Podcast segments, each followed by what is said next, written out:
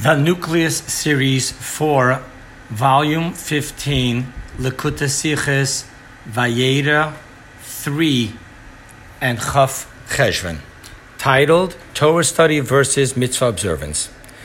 There is a teaching in the Talmud at the closing of number one, Tractate Brachot, and number two, Tractate Moed Katan, that states Torah scholars have rest neither in this world nor in the world to come.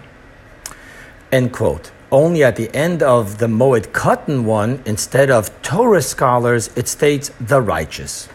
The difference is that brachot is speaking of the virtue of Torah study, scholars, while Moed Katan is speaking of the virtue of mitzvah observance, righteous. Brachot's reason is, as the Arizal teaches, quote, For in the world after death, Torah scholars occupy themselves with Torah study and ascend from level to level, from school to school. For just as God, blessed be He, has no end, so too His Torah has no end, infinite. End quote.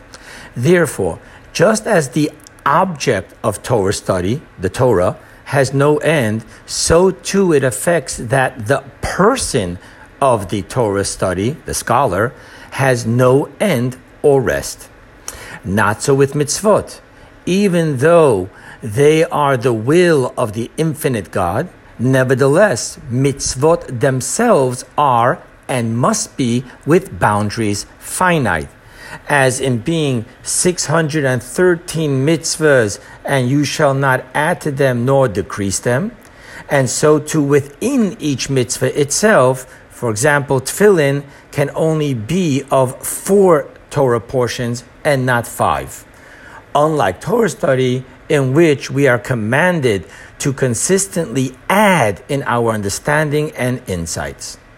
So too, the person of mitzvah observance has a rest. So too concerning the obligation of the person in Torah study and in mitzvot observance. The obligation of Torah study is without boundaries.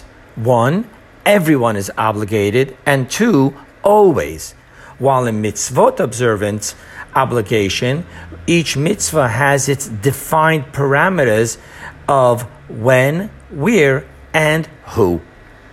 We need to understand Moed Katan's version of the righteous mitzvah observers have no rest, being that we are explaining that mitzvah observance do have a finite limitation, a rest.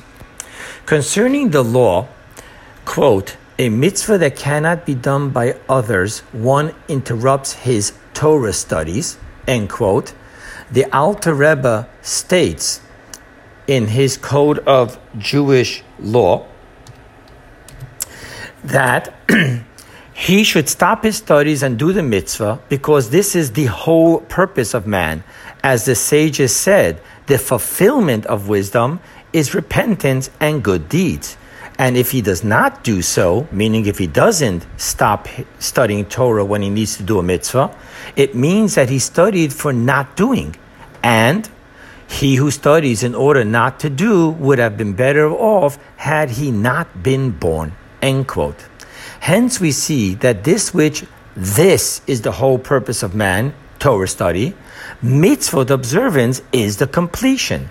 To the point that Torah study without mitzvah observance is better not be born. Now we must say that mitzvah observance has within it also the infinite, as it is the completion of Torah study, which is infinite. Now we need to understand that. In mitzvot observance, there are one, the Asher Kiddishanu b'mitzvaysav, who has sanctified us with his commandments, which is the infinite will within all mitzvot.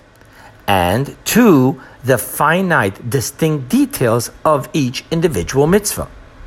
More than this, being that the reason for the law of one who is occupied with one mitzvah is exempt for at the time doing another mitzvah, end quote, is because each mitzvah is encompassed within all mitzvot. Hence, when doing this one mitzvah, there is already included the other mitzvah. Therefore, within each individual mitzvah is also the infinite, the all inclusiveness within all of mitzvot. So, mitzvot observance has the infinite. So too concerning the person.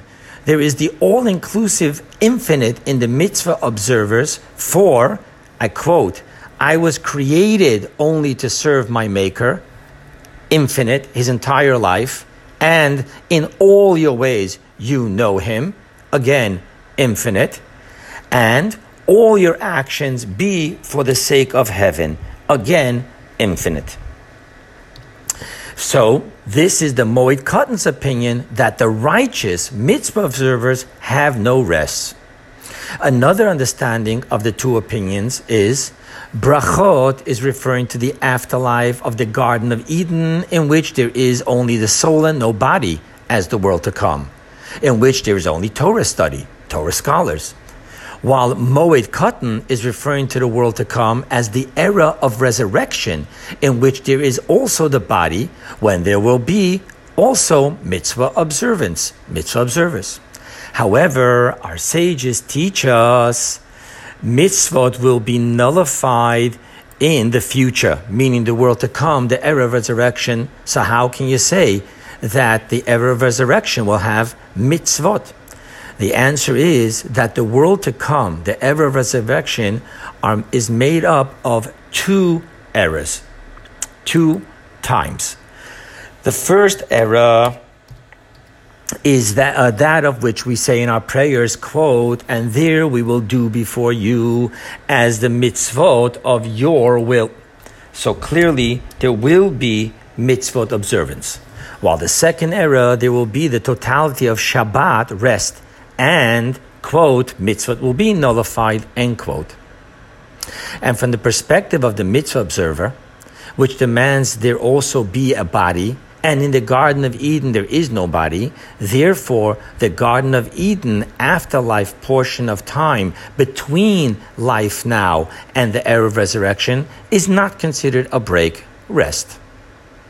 Additionally, for the completely righteous, this is a quote from the complete for the completely righteous even in the garden of eden the infinite encompassing light shines upon them. End quote. And the infinite encompassing light is of mitzvah observance while the finite permeated light is of torah study. Hence maimonides writes that i quote to you in the world to come meaning the garden of eden the, they sit with the crown upon their heads. Crown upon their heads is the infinite encompassing light, mitzvah observance. And enjoy means perceive, Torah study, from the radiance, the finite permeating light of God. So that's why Maimonides says that even in the Garden of Eden, because of the complete righteous having the infinite encompassing light as well, you have both. You have the crown and the enjoyment.